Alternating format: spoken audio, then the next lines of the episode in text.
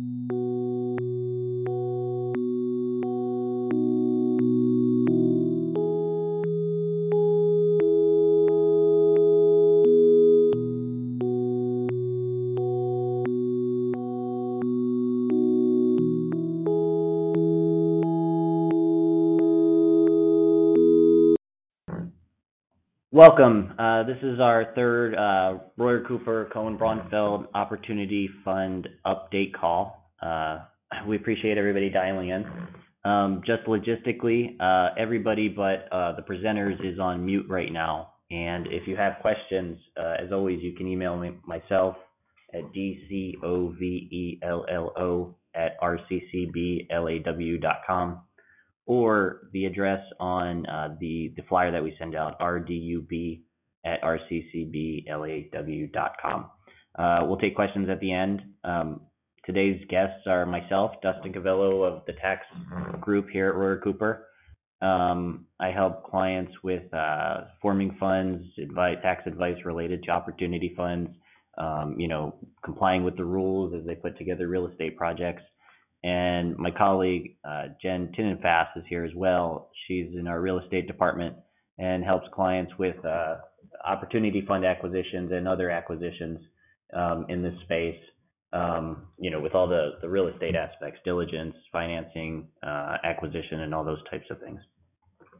Um, so thank you all for dialing in. Um, just as a reminder, our next call, which will be two weeks from today, will be with our our guest from the PIDC, uh, the Philadelphia uh, Industrial Development Corporation, um, who uh, have a public-private model where they help clients, you know, with financing, low-income, low-interest financing and development projects. And They also help with diligence and other services. So they'll tell us a little bit about how they can help clients interested in doing deals in and around Philadelphia. Um, so we're excited about that too. So uh, I guess with that, um, you know, just the focus of today's call uh, is mm-hmm. really on, um, you know, if I'm wearing a real estate developer hat, uh, what should I do? You know, how do I get involved? Why should I get involved? And what's the process to get involved? Um, so I think that'll be really good for developers. It'll also obviously be good for anybody else in this space, hopefully, you know, to understand what the issues are, because you might be looking at them through a different lens. But, you know, knowing what those issues are and how they can be solved can hopefully uh, Uh, help everybody um, reach a resolution that makes sense and get these deals done. Um, so I guess the first the first big question, and we'll be brief on this, is, uh, you know, why would anybody wanna be involved in opportunity funds? Uh, we've talked about this on some prior calls, and there's a lot of literature. But at a high level, um, the reason you would get an opportunity fund is that if you hold an equity interest in an opportunity fund for 10 years, then when you sell that equity interest, Uh, whenever that happens, whether it's 10 years or 100 years, um, you have no capital gain. Your basis uh, mechanically gets stepped up to the fair market value of the equity interest, so that way when you sell it, you're deemed to have no capital gain. Um, secondly, in order to kind of uh, cause people to reallocate pre-existing capital gain into these opportunity funds, um, if you sell something to, you know, at a hundred dollar gain, for instance, in, in 2018, in order to fund your investment in opportunity fund, you get to defer that tax up until 2026. Um, and also, if you hold it for five years, you forgive 10% of the pre-existing capital gain. If you hold it for seven years, you forgive uh, 15%, excuse me, of the pre-existing capital gain. So the big economic incentive or the big tax incentive is is tax-free appreciation on your investment in the opportunity fund. Uh, you know, kind of the carrot to get you to invest upfront um, and alleviate some of the tax burden of rolling capital gains into an opportunity fund is both a deferral to 2026 and a partial forgiveness of pre-existing capital gains that you roll into the fund. So that's kind of the investor perspective, and what that does is, um, you know, it causes investors to be very interested in these opportunities, right? Because of uh, because you know the substantial tax benefits can can really help their IRR, um, and that means there's a lot of uh, appetite and there's a lot of appetite for these funds and um, you know helps developers put together projects with frankly lower cost capital. So uh, i guess you know with that um, jen i guess the first question is okay great there's these big uh, investor uh, tax benefits but why are they doing this? Why is the government putting together these funds to begin with? So um, at a very basic level the whole concept behind this bill um, which is sort of authorized and operated through the Department of the Treasury, is to create jobs and to spur economic development. That is the goal. And to do so, the government worked with each individual state and or commonwealth to um, identify properties or areas which were really um, needing investment and, and focus. So what they did was each state governor was um, requested through either its Department of Economic Development or some other agency arm to nominate um, the greater of, of 25% of all low income communities in the state or 25 census tracts. Obviously, it was the benefit to the states themselves to nominate the or obtain a higher nomination of, of low income communities. Here in the Commonwealth of Pennsylvania, Governor Wolf nominated 300 census tracts within the Commonwealth, and ultimately 300 of them were designated. So that means that there are 300 census tracts that are uh, subject of this program. The process from that point forward is for a developer to be able to identify a property that would be subject of a qualified opportunity zone. To do that, the best way is to check out the map which is being hosted by the CDFI or on the Department of the Treasury's website that map, you're able to track a property via its actual municipal address or to search via census tract data. Um, and and that map is uh, is linked to in our client alert, right, Jen? And we can we can certainly recirculate that so that everybody has access to the to the map. That's right. So um, identifying a property, it's important obviously to review the maps to to figure out exactly where properties are located and if they're eligible within one of these census data tracts. However, um, you need to do your homework. Not all properties, just because they're adjacent, close by, or you think that they might, or you've heard that they might be eligible for QOZ, are. Um, and so if you ever have any questions, you can always call your friendly lawyer here at RCCB and we can help you out confirming whether or not a property is eligible. So so yeah, so I'm a developer. You know, I'm I'm uh, interested in this space. I go to the map and I locate and and I cross reference to get census tracts and parcel IDs, and I confirm there's a property that I want to develop. Um, I guess you know that's that's the paradigm, right? You start with a brand new project uh, located in a zone, but we're also getting a lot of questions on things that are maybe outside that kind of you know very simple classic paradigm, right? So so maybe we should talk for a minute or so about uh, about what might not work for opportunity zone benefits. Um, because the rules, although they're very powerful, are, are also you know relatively narrowly tailored to to spur new investment in in these zones, right? So I guess the the first thing is if you know if I if I already owned a property and and you know by happenstance it ha- it, it happens to be in a zone, would I be able to uh, would I be able to develop that and get opportunity fund benefits? No. No. Um, Right. So so the rules are, um, you know, you need to purchase the property after uh, December 31, 2017, in order to in order to qualify. Um, so if I wanted to do something maybe a little bit more creative, um, in order to get those benefits, there could be ways to do it, right? What if I were to sell a property to to uh, somebody I know and take into account a the valuation increase, right? Because they may get opportunity fund benefits and create that purchase after after January uh, 1, 2018. Um, that could work, but then you know there's constraints there too, right? Like the related party rules. That that would only work if you sell it to somebody who's not related from a tax perspective, which at a very high level means you know there's not overlapping ownership of of 20% um, between the two between the buyer and the seller, and that includes selling things to your family members who own 20%, selling it to companies that you own 20% of. So um, you can you can do it if you're willing to kind of structure a new purchase, but you got to be careful and, and you got to kind of thread that needle. Um, I guess the other part of that that that you know is very important to know is you know again this is an economic development tool, right? So if I were to buy a uh, uh, you know a pre-existing building that's already been uh, put in service um, and and hold it, you know would would that work?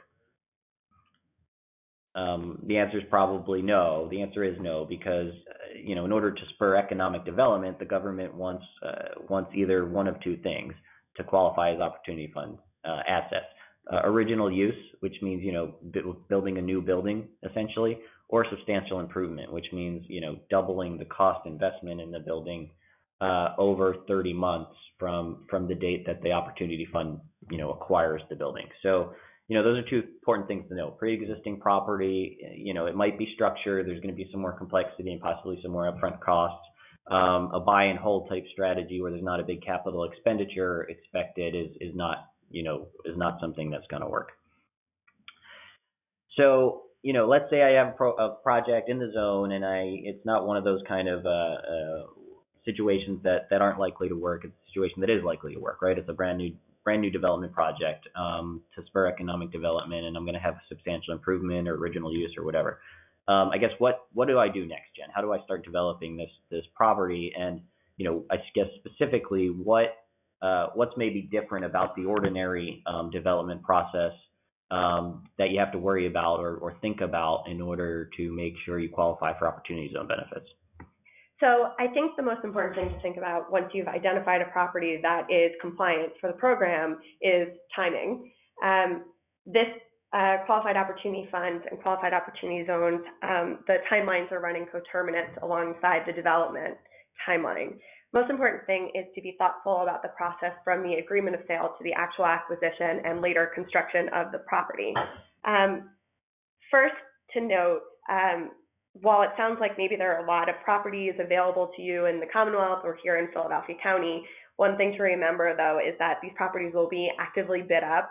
People are learning more about this opportunity and seeking out investment um, potential properties in those locations. Right. So that's an important point. You know, from uh, the rules are not fully baked, um, and I, what I mean by that is the statute was uh, came out at the end of 2017, but um, you know it's it's vague in a lot of kind of very important respects. So what happens is the IRS and the Treasury issue rules that um, are expected to come out, frankly, any day, but but might not come out to the end of the month. They might not come out until next month. They might not come out for a while. So, um, you know, we know generally how this program works and how these investments work, but we don't know all the material business terms that you know a developer and an investor would want to know. But but I guess your point, Jen, is you know um, we know enough, particularly where the zones are, that you know people are already starting to buy and and it's probably better to get in early than late, you know, because valuations and the good valuations are increasing, the uh, the properties um, that are attractive are getting tied up early, and, that sort of thing. So. Uh, if I'm a developer, I'm kind of stuck in between. You know, I, to move forward. I want to capture these opportunities before everybody else does, but I don't know exactly what my project looks like. So what do I do? How do I protect myself? So um, as I said before, timing is really important. Uh, as any developer knows, um, while we might craft uh, deadlines or time frames for due diligence, for any type of investigation related to the property, or for obtaining permits, governmental approvals, zoning, um, those deadlines are sometimes easy to change. Uh, parties will agree to amend or extend them. So it's important to think about when you enter into an agreement of sale for one of these properties, do I have enough time? Um, and so you should be looking and being thoughtful about building in the appropriate length periods for things like due diligence and zoning. Now, of course, um, if you've identified a property that is a QOZ, you know that the property is compliant with the QOZ and QOF program. However, you know, you still need to go through zoning, you have to obtain all of your architectural and engineering plans, environmental due diligence, investigation, title, and financing. So the development process can be long. Um, there is no standard or rule of thumb for those time periods. However, you should be mindful of the length and the time that it takes to get things done wherever you're um, developing a property and bake that into your agreement of sale.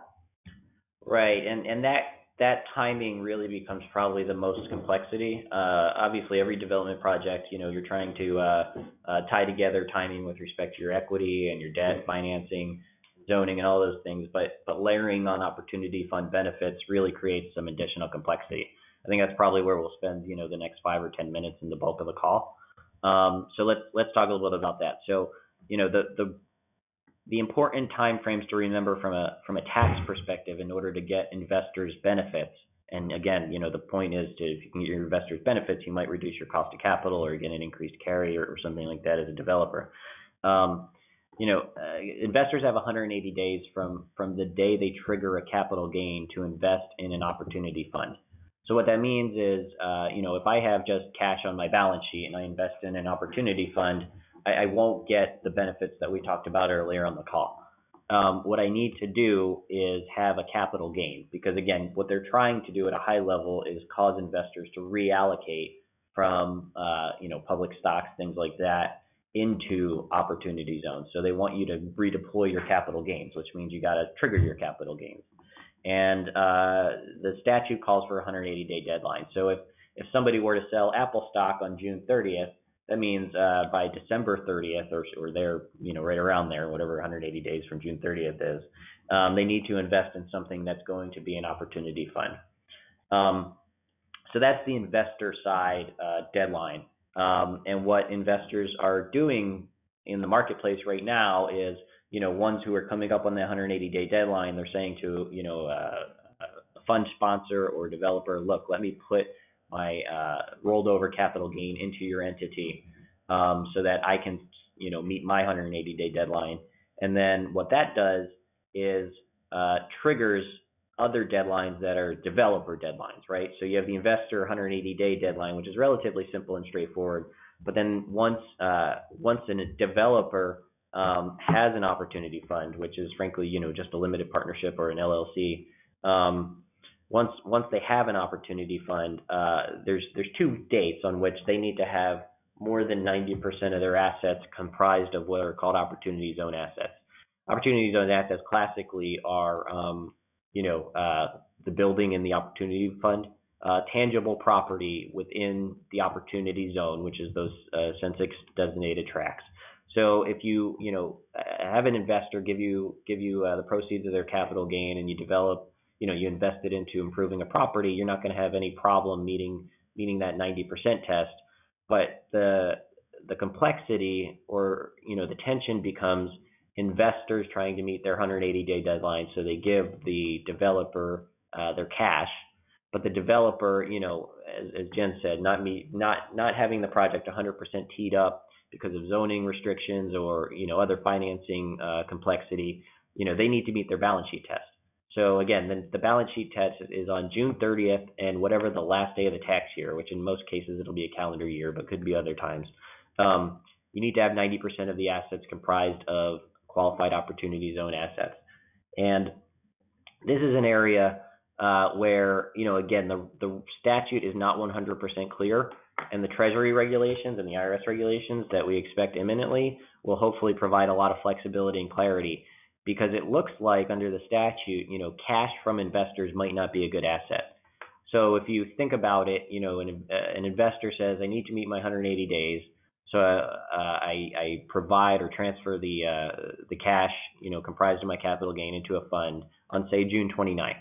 Well, on June 30th, that cash on the balance sheet is a bad asset. So if that's the only asset in the in the fund at that point, you know, because it's earmarked to develop, that might not qualify. And if it doesn't qualify, then you don't have a good opportunity fund and the whole program kind of falls apart.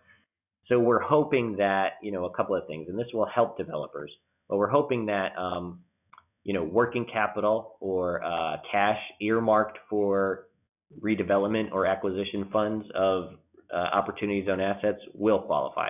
But we don't know that yet. Again, that's, you know, something that's a little bit unclear under the statute and, and hopefully will be clarified under the regs.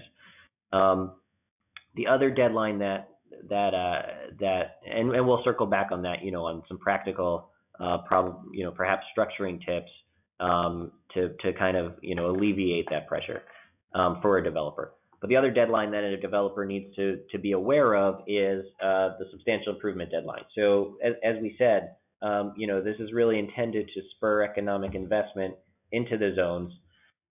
um, and to do that, you need to double your cost basis. So if you buy a billion for a building for a million dollars, you need to put another million dollars into the building to to improve it um, over the ensuing 30 months from the day you buy your building. Um, and and if you don't do that, it's a bad oper- it's a bad asset for that 90% opportunity uh, zone test, and you don't qualify. So um, that's the other deadline to be mindful of, right? 30 months sounds like a long time, but but you know with the zoning deadlines and things like that, it it, it starts to it starts to kind of creep up. So I guess the question is, you know, I'm a developer. Um, I have, uh, you know, I got an agreement of sale.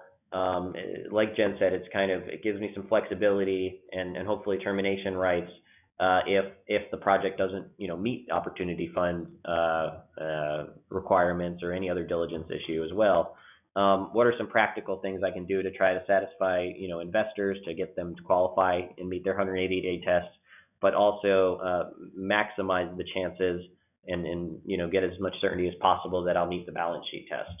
Um, I guess what are what are we seeing in the marketplace, Jen? You know, sometimes we're seeing uh, you know kind of staged callings, right? That's one way to alleviate. Um, I guess the simplest way to do it, and and I haven't seen this in many transactions at all, but it would be very developer friendly. Is you know a developer that has a call, frankly, or subscription on um, on investor capital, right? You know that that might not work for investors looking to roll other capital gains that aren't voluntary or, or that are difficult to time. You know, if they sell some real estate, if they sell a business. Um, but what it would work for is you know an investor with uh, a substantial kind of appreciated brokerage account, right? They own a bunch of Apple stock and they can sell that basically whenever they want. Um, you know, so if you're going to family offices and places where uh, investors typically have um, uh, pretty substantial brokerage accounts, you know, those types of investors may be very amenable to that model, you know, so that uh, once you have everything teed up as the developer, you can call the capital to go buy the building and start your project. Um, the other thing that that uh, you know could could alleviate those types of situations where you have trouble meeting your balance sheet test is is staged investments, right?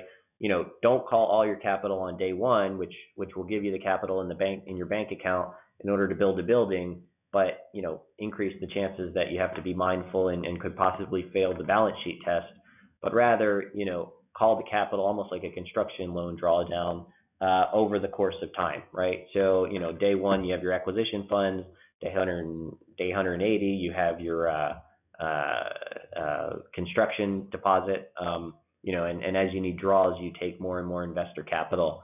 Um, and that way you almost have like a rolling process for investors to say, look, you know, I'm going to need capital on on uh, January 1. If you want to be in that batch, you're you're welcome to join. I'm going to need capital on on say March 1st. If you want to be in that batch, you're welcome to join.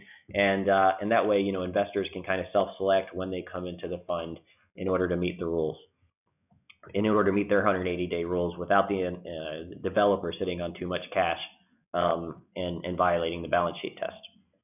Um, I guess the the other thing to be mindful of there is uh, is really you know again marrying up and, and being mindful of both uh, substantial improvement test and the zoning test at the same time, right? Because because uh, we know that the the substantial improvement test starts at the date of acquisition. So you know if if if you can kind of um, uh, stage your financing so that um, your zoning approval and your financing come you know relatively close in time, you're going to have a lot more likelihood that you'll be able to meet that substantial improvement test compared to, you know, some deals, Jen, right, where you need to close on the property and acquire the property before you get zoning approval, which is rare, but but happens. Um, I figured maybe um, we could go back and talk a little bit also about the kinds of properties contained in those census tracts. Um, I know when you hear low-income communities, people sometimes think one way or another, but the, the Department of the Treasury and the CDFI are using somewhat aged census data. Um, so while um, these census tracts have been selected for this program, actually encompass all different kinds of communities, um, and you'll find that there are even census tracts that track into the middle of cities. Um, maybe not the most like the corner of 18th and Market, but other locations that might be really um, attractive to developers.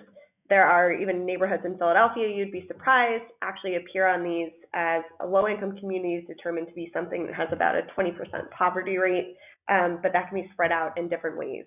So um, don't forget to check out those tract maps. They're um, pretty interesting, and you might be able to find a property that's attractive to you. Yeah, no, uh, most of University City is, is is in an opportunity zone, which is a great investment opportunity area here in here in uh, Philadelphia. Um, in Baltimore, uh, a lot of the Inner Harbor, which is a great investment area, is in an opportunity zone.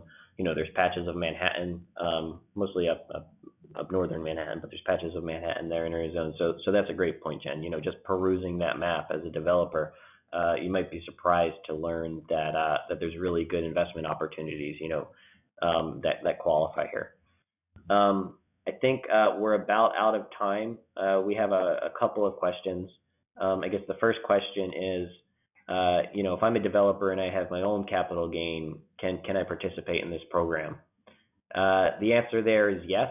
You know, you don't need third party um, capital capital gains to fund an opportunity fund. Uh, you know, frankly, the same person can fulfill all those roles, right? What we're seeing more in the marketplace is, you know, kind of three people, right? Your investors, your kind of fund sponsor who's or capital aggregator who's who's helping those investors locate projects, and a developer, you know, uh, developer who's actually, you know, doing doing the work to improve the property.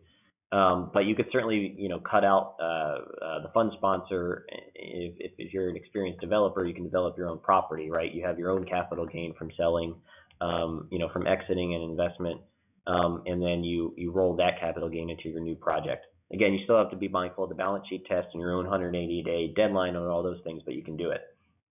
Um, we also we have a question. Uh, can can I use an opportunity zone for my personal residence?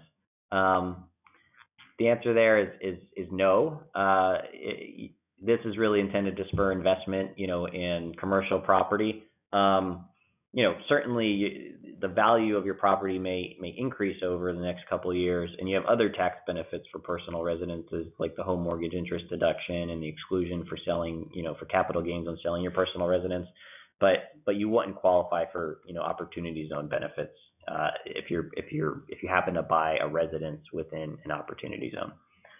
Um, I, I guess that's that's the that's it for today. That's uh, all the all the questions we have. Um, hopefully this was informative. Uh, as always, we will record and distribute the call so that you're you're free to kind of listen it again or pass it along to to any uh, any other colleagues of yours.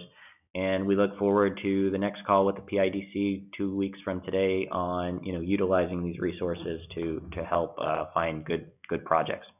Thanks a lot, and thanks to Jen for participating, and thanks to all of you for dialing in.